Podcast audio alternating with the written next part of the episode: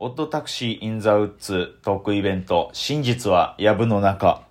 えー、会場まで来ていただいた方々、配信ご覧になってくださった方々、まあ、また配信を変えてない方はですね、アーカイブの方が梅田ラテラルの公式サイトより購入することができますので、ぜひともご覧になっていてください。期間限定ですので、お早めにということでございますけれども、飯田里穂さん、三森鈴子さん、とても優しくて面白い方々でしたので、とても楽しくできました。ただですね、本当にやっちゃいけないことなんですけれども、今言いました、オットタクシー・イン・ザ・ウッズトークイベント、えー、真実は藪の中っていう、このサブトイトルのね、あの、真実は藪の中なんですけど、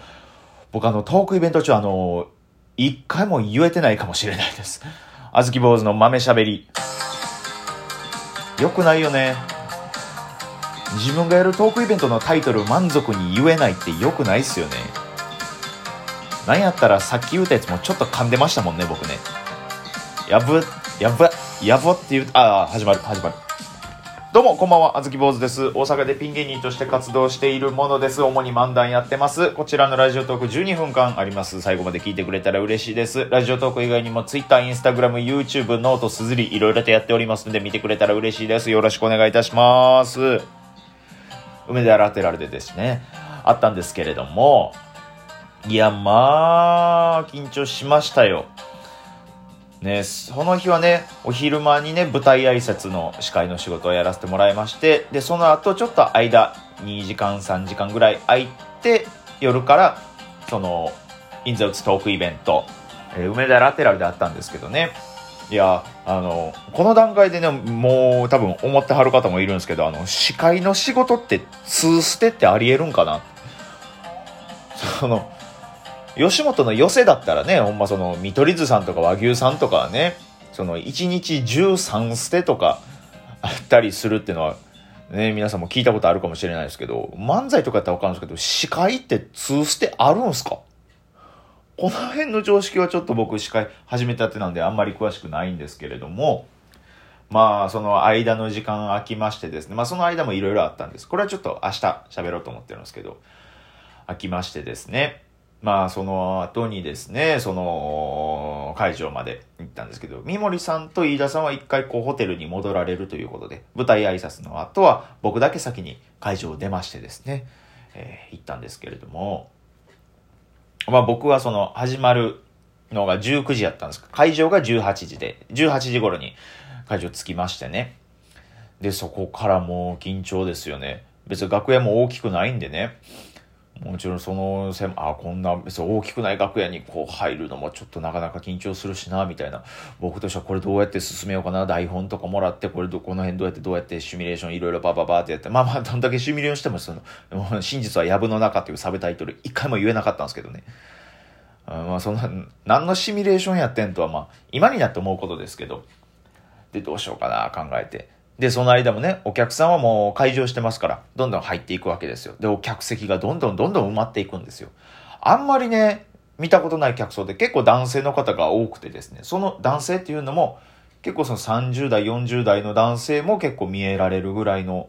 そういう客層でして、僕はね、ちょっと今までの出てきた舞台でそういう客層になったことがあまりなくてですね、それもまた緊張したんですよ。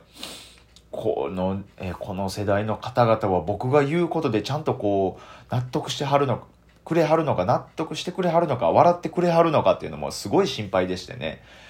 実際にそのお客さんが入っていく様子を、その、客席のね、後ろの方からこう立って、うわーどうしよっかな、この人たちに笑ってもらえるってなったら、みたいなことを考えてたらですね、こう、一人のお客さんとですね、パッて目が合いまして、で、お客さんが手を挙げてるんですよ。で、僕、はいって近づいていって、なんかこう言われるんかなみたいな。君司会やんねみたいな。君司会の子よね。あのー、今日、その、飯田里穂さんと、えー、三森鈴子が、えー、やるけど、俺らファンは、その、二人の会話が見たいから。あの、お前、あの、マジで、出しゃばんのよ。とか、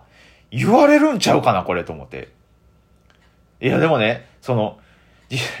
実際にあったんですよ、それは。その、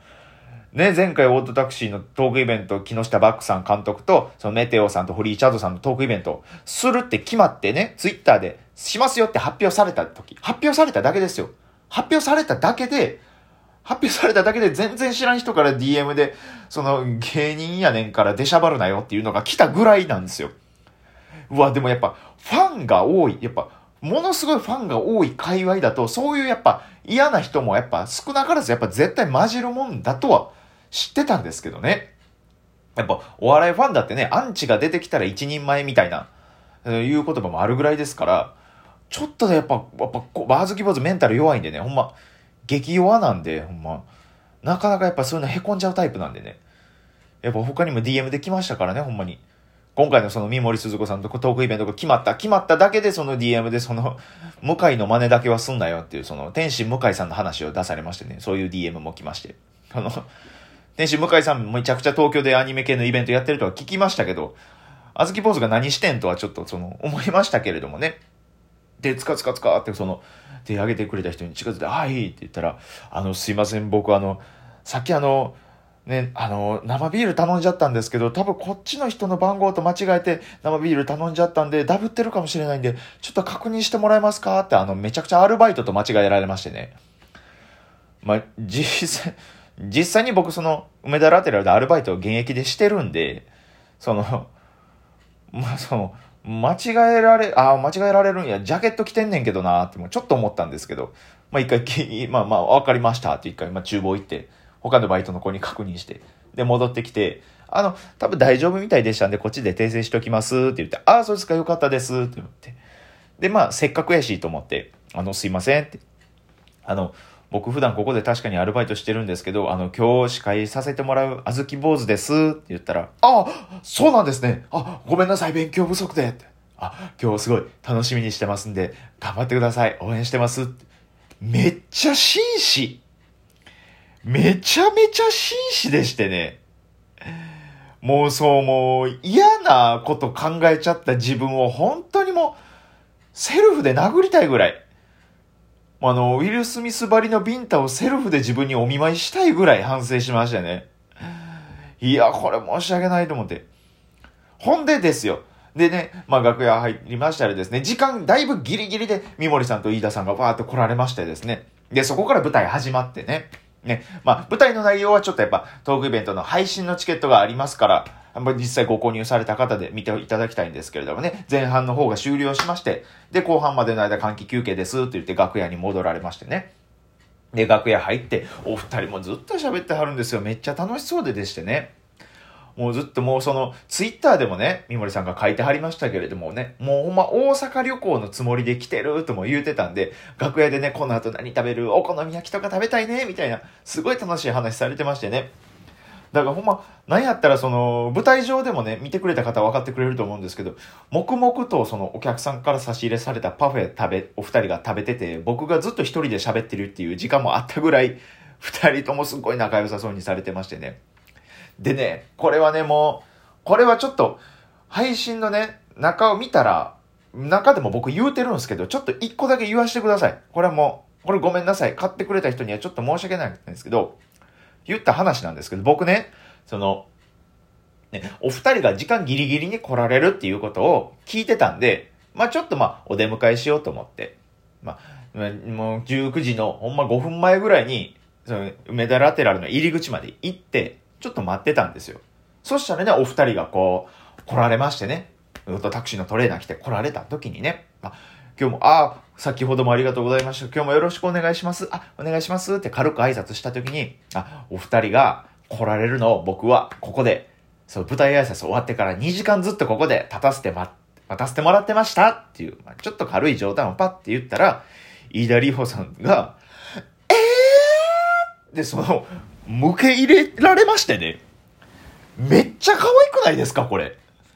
こんな、こんなちょっとした冗談、受け入れちゃうんだっていう、このピュアさ。ね、うわ、冗談冗談冗談冗談って言いましたけど、いや、本当かと思っちゃいましたってもうめっちゃ可愛くて、三森さんもそれで、えー、ってちょっと驚いてましてね。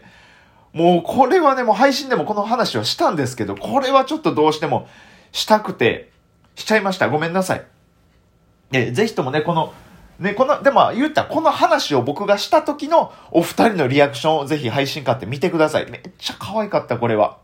でね、配信の後半戦も始まりは、後半戦も終わりましてね。えー、で、楽屋で終わりました。さっきお二人、えー、ありがとうございましたって帰って。で、僕最後、諸注意みたいなんして終わって楽屋帰ったら、もう楽屋からでしてね。もうお二人パパパって荷物まとめてスタッフさんたちとバって書いてあったんです。やっぱお客さんとバッティングしちゃね、なかなかちょっと申し訳ないということで、さっき帰りはって入り口のところでね、まあ、軽く挨拶するんですよ。本当に今日ありがとうございましたって。ありがとうございましたって言ったら、写真撮ろうって言ってくれまして。ね、インカメで写真撮ってくれましてね。なんやったら僕もちょっとこうインカメで写真撮らせてもらいましてね、ものすごい優しくて、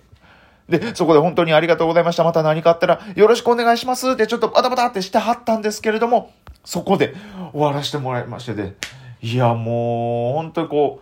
う、ね、舞台上以外ではちょっと一瞬の、えー、まあ関わりというかそういう場合やったんですけれども、ものすごい優しくて、非常に優しいね、嬉しい優しい、嬉しい、嬉しい、楽しい、大好き、といった、本当に Dreams Come True なお二人でしたけれども、まあそんな Dreams Come True のお二人のトークショーのイベントの アーカイブのチケットとかですね、まだまだ梅田ラテラルの公式サイトで販売されてますんで、よろしくお願いいたします。いやー、ほんまによかった。普通にやっぱめっちゃファンになったなラブライブの話したかったなあの話できひんかったなちょっと悔しかったんですけれども。まあの、まあ、皆さんまたよかったら、あずき坊主の方も何か、えー、何かしら気の迷いで応援していただけたらありがたいなと思っております。あずき坊主のラジオトーク以上でございます。また明日夜9時に更新しますので聞いてください。ありがとうございました。バイバーイ。